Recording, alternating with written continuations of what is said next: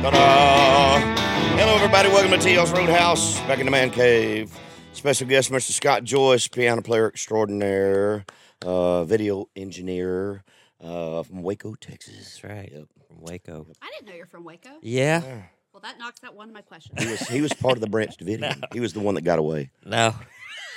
Hey, those people been out there for 40 years before my mom was even born. They're, they're just, you know, doing their thing. They weren't bothering anybody. they weren't bothering anybody. The Were guy you- that held everybody hostage? No, he had that cult out He did. there, and that and the FBI came in and burnt the place down and killed all them people. Yeah, no, I know. That's Janet Reno. Yeah. Remember But they Janet were Reno? they She were was like doing the head of the FBI back then. She was. Yeah. And they were doing some stuff they shouldn't have been doing. But yeah, it was it was a pretty big deal. When was that? In the 80s? Had late eighties, something Yeah. like that. How old are you then? Uh, 55. I'm the same age as you. So you graduated in eighty seven. 86. 86, yeah, just like a 86. whole bunch of 86 graduates. Yeah. He's the baby of the bunch, except for Sam. Yep. Yeah. I was born in '87. Were you really? God, I was done with high school then. You was just getting started. Now you're already smarter than me. So you came from Waco, man. Give me give me your musical background. What did you start when you start playing piano? Family uh, inspiration, or when did you start playing? Uh, well, I don't know if you remember back then when you'd go to the mall, they had those Lowrey organ stores and in there and, and sheet music and stuff like that. And apparently, when I was a kid, I'd always go in there and want want one of those. And uh, mom kind of dismissed it, and you know, for a while, and then finally she's like, "Man, he keeps asking for it. You know, maybe we'll get him one." She got me a, uh, uh, you know, used upright piano. Yeah. And they brought the wrong one up the first time. And so set it up there and everything. And mom's like, that don't look like the one I ordered. and so they had to take that thing down. And uh, so I was seven and a half when they when they brought up the right piano. And uh, she got me lessons. And I I did like most piano players, learn how to read and play by yourself. And you got your metronome and All that stuff. all yeah. the classical music. And, and I wanted to learn. When I heard I'm Easy by Lionel Richie, that piano intro, Boom, boom, boom, boom, boom, yeah. boom. I was like, how's that happen? Like surprised that I knew. that. Uh, yeah. How do you how do you know that one? I love that song and the piano part. I just wanted to learn, and I couldn't get anybody to teach it to me, so I went and bought a bought, bought sheet music and tried to read it. You know, and uh, that's just kind of how I started off. So what was uh, what was the first country stuff that you learned? When did you make that transition into country? well, back then I was Ronnie Milsap. Oh yeah, It's kind of where it's like it's now because it's a guitar oriented genre, you know, Yeah. country music. But when Ronnie Milsap came in. As I was hearing stuff that sounded like something, yeah, I could probably figure that out. yeah. I remember. Do you remember Mike Reid, Uh, the football player, the football player? That uh, didn't he play piano? And I he- think he wrote. Uh, didn't he write that big hit for uh, for Bonnie Raitt? Yeah, I can't. Is it I can't make you love I Can't me? make you love me. I think he did. And we did some Yeah. shows with Mike. Mike was a great piano player. didn't Did you know he played piano. He did. He wrote all that stuff on piano. He's a good piano player. Yeah. Yeah, I didn't know that, but I I love his songwriting. I guess I just kind of slipped by me. But yeah, this, just the, the the Ronnie Milsap, I guess Mike Reid's writing, Yeah. uh, that stuff kind of caught my ear.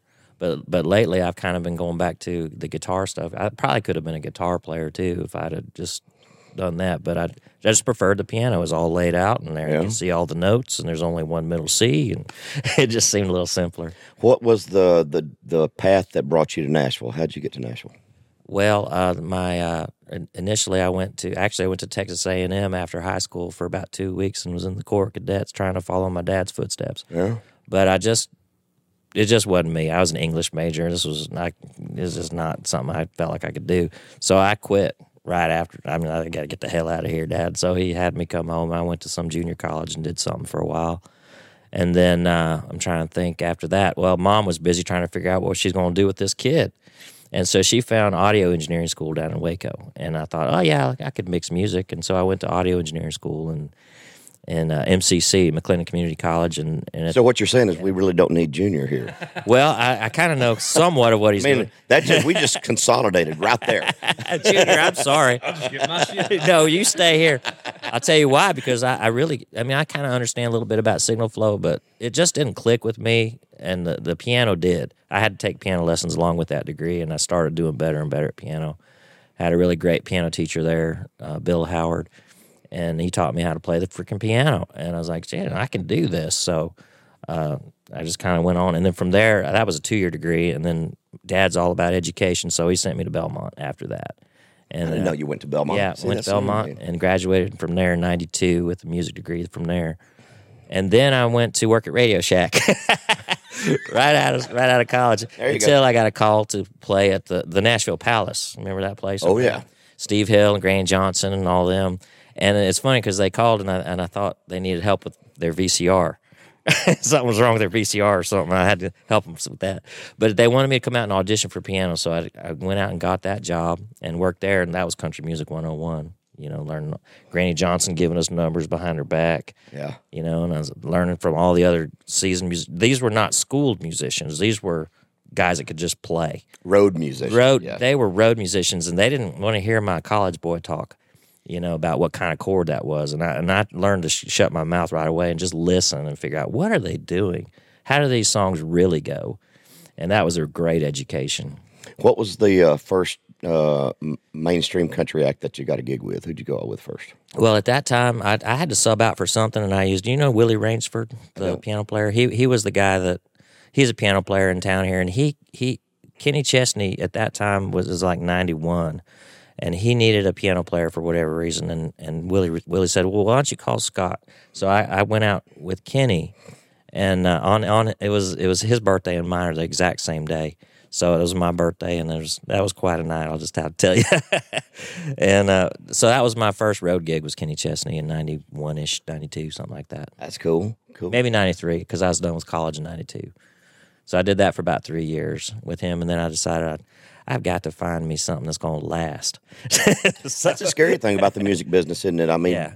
you know, uh, finding somebody that's gonna where you're gonna be stable and stay for a long time. I mean, that's that's really the ultimate goal is to find somebody you can hang with for years and years and years and years. Yeah, and I could have probably stayed there as just I felt like I wanted to, I felt like I had to move on to something else. And I couldn't really understand it. And to this day I don't regret putting my notice in and doing something else because I just wanted to see what else is out there. You know, I didn't I've known guys who worked for one guy their whole career and that's fine for them, but for me I like I like a little variety. I can look back over my career and and be proud of it, you know. Who's one of the more interesting people that you've worked for out there? I mean, there's there's some pretty. You've worked for a few high profile guys. Yeah, interesting, huh? Most interesting guy. Hmm. Damn it. Interesting. Well, let's see. After Kenny, I went to Jo Dee Messina briefly, and then uh, I, th- you know, between gigs is is it's like this for musicians. It's like, what am I gonna do? And I need a second job. I need to do something else. All that kind of stuff. I think the next gig was was Blake Shelton. I think it was I don't know when that was two thousand something like that, and he he had one song Austin, and and and I was like I don't know who this guy is, I, and I was on the way to the first rehearsal and I turned the radio on. Sure enough, it's playing on the radio. Yeah. I was like okay, I, man, I like his singing. Maybe this will be okay, and so that that ended up being a fun gig for about six or seven years, and uh, he's funny. Uh, I mean, just super funny. I mean, the stuff that he came up with was hilarious. And uh, so I enjoyed that gig. I made a lot of good friends on that gig. And then that gig ended abruptly. It, just like sometimes they do. Sometimes they do. Sometimes they do. And then uh, I'm trying to think. But that was, I, I'm trying to think why that was interesting. Well, I'll tell you why that was interesting is because when we started, we were loading our own stuff in. You know, I was, I was right at the, the cusp at the beginning. Yeah. Bring your own crap in, set your own crap up, put it all back away. Uh, and then it grew, and I got to sort of see how. Oh well, shit, we got That's a fun now. ride to take, isn't it? Yeah. It really is. It really was to see that progress that he was making, and and to see him struggle listening to songs, trying to figure out what to cut next, and wondering why the last song didn't go number one like the one before did, and uh, listen to him watch or watch him listen to demos and say, "Oh, that's a great snare sound." he, was looking for a great song in his in his way, and so I got to watch all that and see him progress. I even got one song on one of his records, and then I got to play on it too. So that was that was a highlight too. That's cool. Yeah. And I remember we we've talked uh, many times over the years that you've been with me uh, that you had an opportunity to kind of learn from Matt Rollings a little bit over the years. And, and for folks who don't know, Matt was one of the premier session players in Nashville for a long time. I never had a chance to work with him. Uh, he was kind of going through retirement or whatever there by the time I started making records. What was that experience like? Well, that's a great question. Um, I'll tell you, it's like uh, Matt Rollings plays plays piano like I wish I could. Now that's that's I kind of modified that recently because that's the guy. You know, there's always a guy. You might have a guy you wish you could sing better than or whatever, just like. And that's how I felt about Matt, and that was tough. And I took nine lessons from him, and I recorded them all on cassette tape over in the early '90s. And uh, he did help me immensely. Just just told me the truth. Here's what you need to practice, and this is how you get better, and this is how you get to where you need to be. And I and I did hit all that stuff really hard, but uh, you can't learn to play like Matt Rollings. You got to play like Scott Joyce Absolutely. and that's what Matt would want too. But uh, at the time, you know, when you hear, you're just like, well, why can't I do that? Well, because you haven't done the work yet. There's there uh, I, my favorite uh, one of my favorite parts that Matt played. Uh, let's see, is it? Um, it ain't nothing. Uh, there were several. He played on all that Keith Whitley stuff. so there was what was that piano song? You and I had talked about it, uh, where he has that just beautiful little piano run that he does for his solo. That's just absolutely amazing. I can't remember which one. It was. Is it? It ain't nothing. It ain't nothing. Maybe. Uh, uh, man, I'm sure he played on it. I can't remember if it's that one. There was uh, he played on Goodbye Time, the Conway Twitty original. He played on a thing. bunch of He big played, records. He played on uh, the one we just got through playing. We did it a couple times with Clay Walker last year uh, with the steel. I'm over you. Uh, ding, ding, ding, ding. I can't remember which one it was. Rain, something about Stranger rain. to the Rain. Stranger to the Rain. He played on that one. Uh, he played. Oh, I know the one you might be thinking of. It's uh, something like Honky uh, Tonk Heart. Hey, uh, Lucky Dog. Lucky Dog. Lucky that's Dog. the one that has that great Yeah, piano, yes. piano solo on it. Yeah, Yeah. that's pretty awesome. It, it really is. He's just super crisp and fun. And, Oh, and everything is just so precise and just Mm-hmm. such great dexterity. Just the just the run that he made. Those Yeah. the guys at that level, and to know that I've, I've been in the studio with guys like Mike Rojas and Tony Harrell and those guys when they were doing records. Man, it's just the stuff that they come up with just on the fly just blows your mind. It really how does. fast their brain processes things and how quick they can turn and change into another direction if you ask for another style. I mean, that's that's the amazing thing about some of the session players in Nashville. It's a pretty high, high bar to try to achieve, isn't it? it, it must be fun for you, like in a session, to to say, you know, that was awesome, but, is it? But uh, can you try this? Is that is that hard to say, or is that? You know, I was watching. Um, um, gosh, what's the guitar player's name? Uh, Tom Bukovac. There was a, uh uh, the guy that does uh, Rick Beato. Beato was mm-hmm. doing a sit down with Bukovac, and he asked him what the most difficult thing about being a session player was, and he said, "Getting your your personal self out of the way." He said because, say you're in a session and you've got the track laid and everything's going good, and and then uh, you get set up to do your solo run, and and you just freaking smoke it. You think you've done the exact perfect thing that it needs, and you've really got this thing dialed in, and you freaking nail it, and then the producer says, "You know, I just." Uh, that's really great, but try something in this. uh, And and they'll. I've, I've learned with guys like Brent. You give them a guitar player reference, man. Play me something like Eddie Van Halen, or play me something like like uh, BB King, or you can give them a direction. Give me something in the style of Martin Knopfler. Their their repertoire of being able to go down and stylistically change gears. But Bukovac said specifically, being able to get out of your own way and being able to, even though you, in your mind you just played the best thing that you thought you could have played for that song, having to stop right then, completely reset yourself, not get frustrated, and do something even better in a completely different direction on the next pass.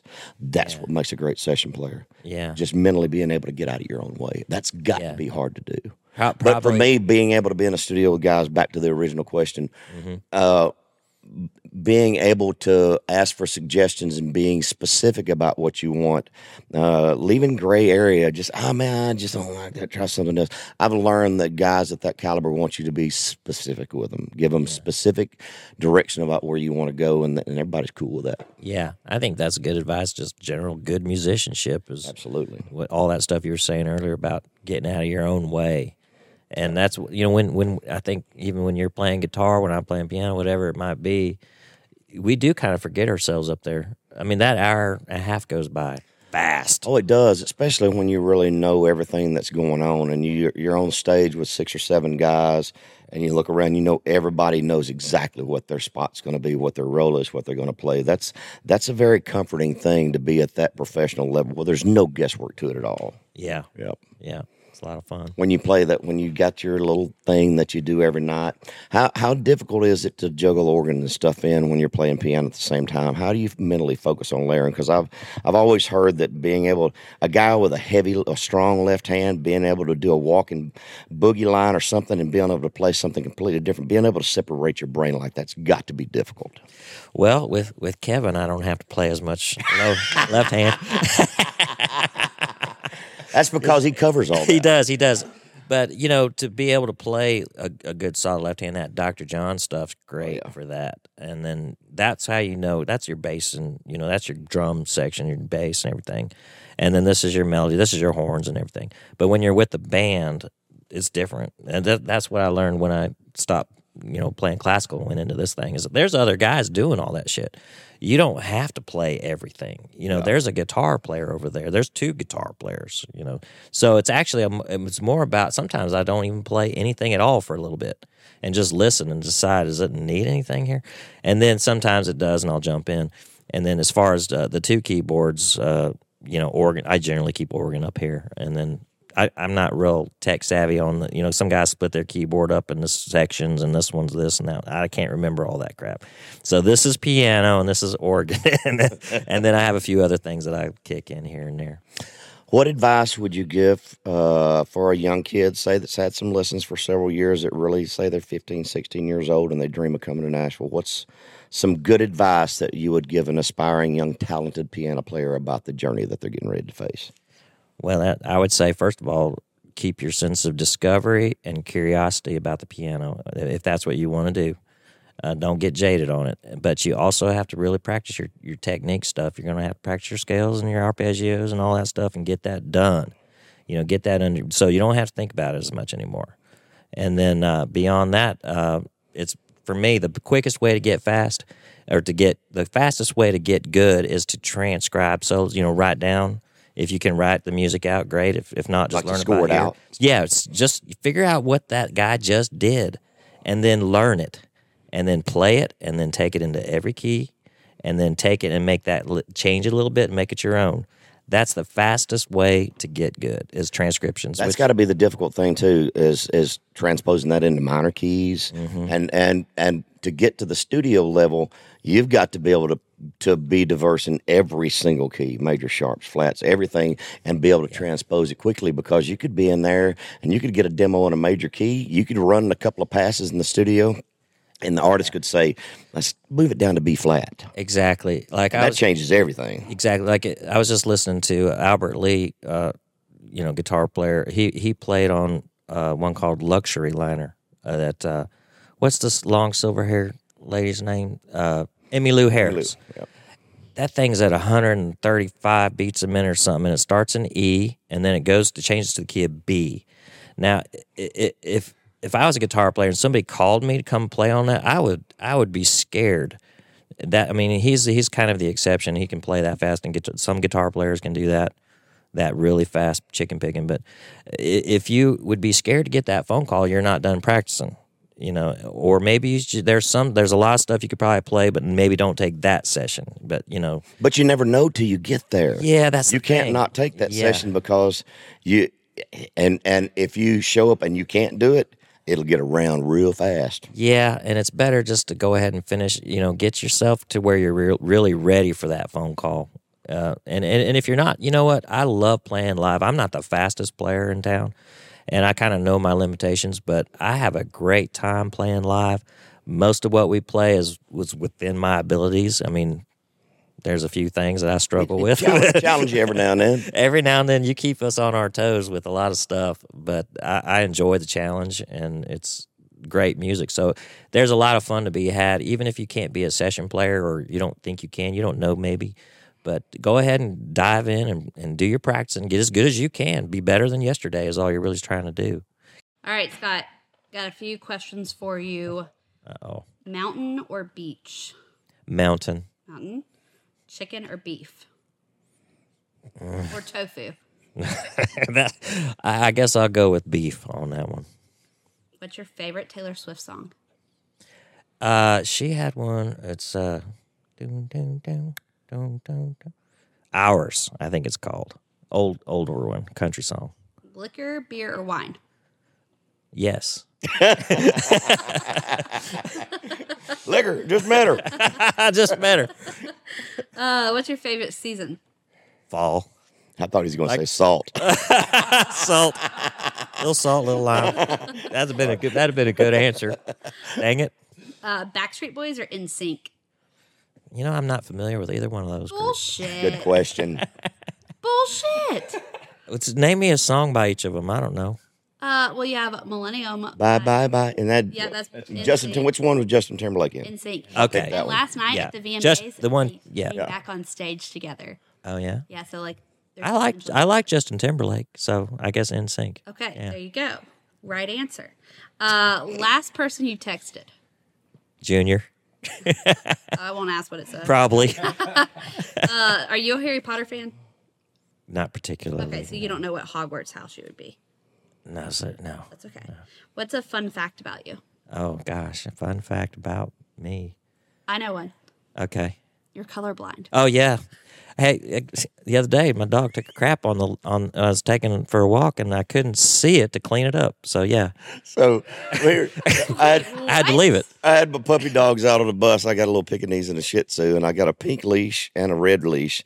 And I was doing something, and Scott came up here and we talked for a little bit. And he said, "You want me to take the dogs?" out?" I said, "Yeah, just take the one." I said, "There's a pink leash right there," and it was like under there's a pillow and their bag that I keep their food and everything is. And he said, "Dude, I don't see it. It's the pink one right there, Scott. It's, I don't see. I don't see a pink leash." Oh, you're colorblind. You can't see pink. Oh, I understand. Yeah. yeah. I couldn't see it. He couldn't see it for nothing. Yeah, he- it all looked the same to him. Yeah, reds, greens, pinks, uh, that's green. It's Things are all. invisible. Yeah. Uh, do you have a guilty pleasure? Uh, let's see. Well, I like easy cheese and Ritz. He does like easy cheese Yeah. a lot. Yeah. And and the good easy cheese too. Yeah, the good American, or actually the cheddar's pretty good too. But yeah, that's my guilty pleasure. I think I had some last night in the middle of the night. Wild. Sleep eating. This man. That's all I got. Can I plug my little podcast here? I wish you would. It's all it is is I'm just breaking down solos like we're talking about. Uh, like actually the first two are guitar solos. It's uh, uh, it, What's the name of the podcast? It's just Scott Joyce piano and uh, Scott Joyce piano. yeah, and then- and then under that solo breakdowns. Okay. And I was planning to do piano solos, but the first one I happened to do was a, a John Jorgensen guitar solo, uh, "Hello Trouble" with the Desert Yeah. Rose Band. And I just I happened to have that one. I did it years ago, and I thought, well, I'll just share this. And then there's been a little bit of a reaction, so I'm going to build on that. And now I'm doing an Albert Lee one, a Rosanne Cash song called uh, "My Baby Thinks I'm a Train." And uh, it's pretty fast. I don't know if I, I I have to work on it to be able to play it. But then we take that solo and I'll show people how to get that into your DNA. If, even if you can't play that fast, you can still get these ideas and still be better. You know. That's awesome. So yeah, I love piano. I can go on forever about piano. Well, I love having you out on the road. You've been a great fit with the man, and I consider you consider you a good friend. And uh, you did great work on the video on the podcast. So Thank thank, you. so much. Just want to give everybody an introduction to Scott. And uh, I think unless you got something else to say, we're gonna move on. No, I guess thanks for having me in the band and for being such a good buddy.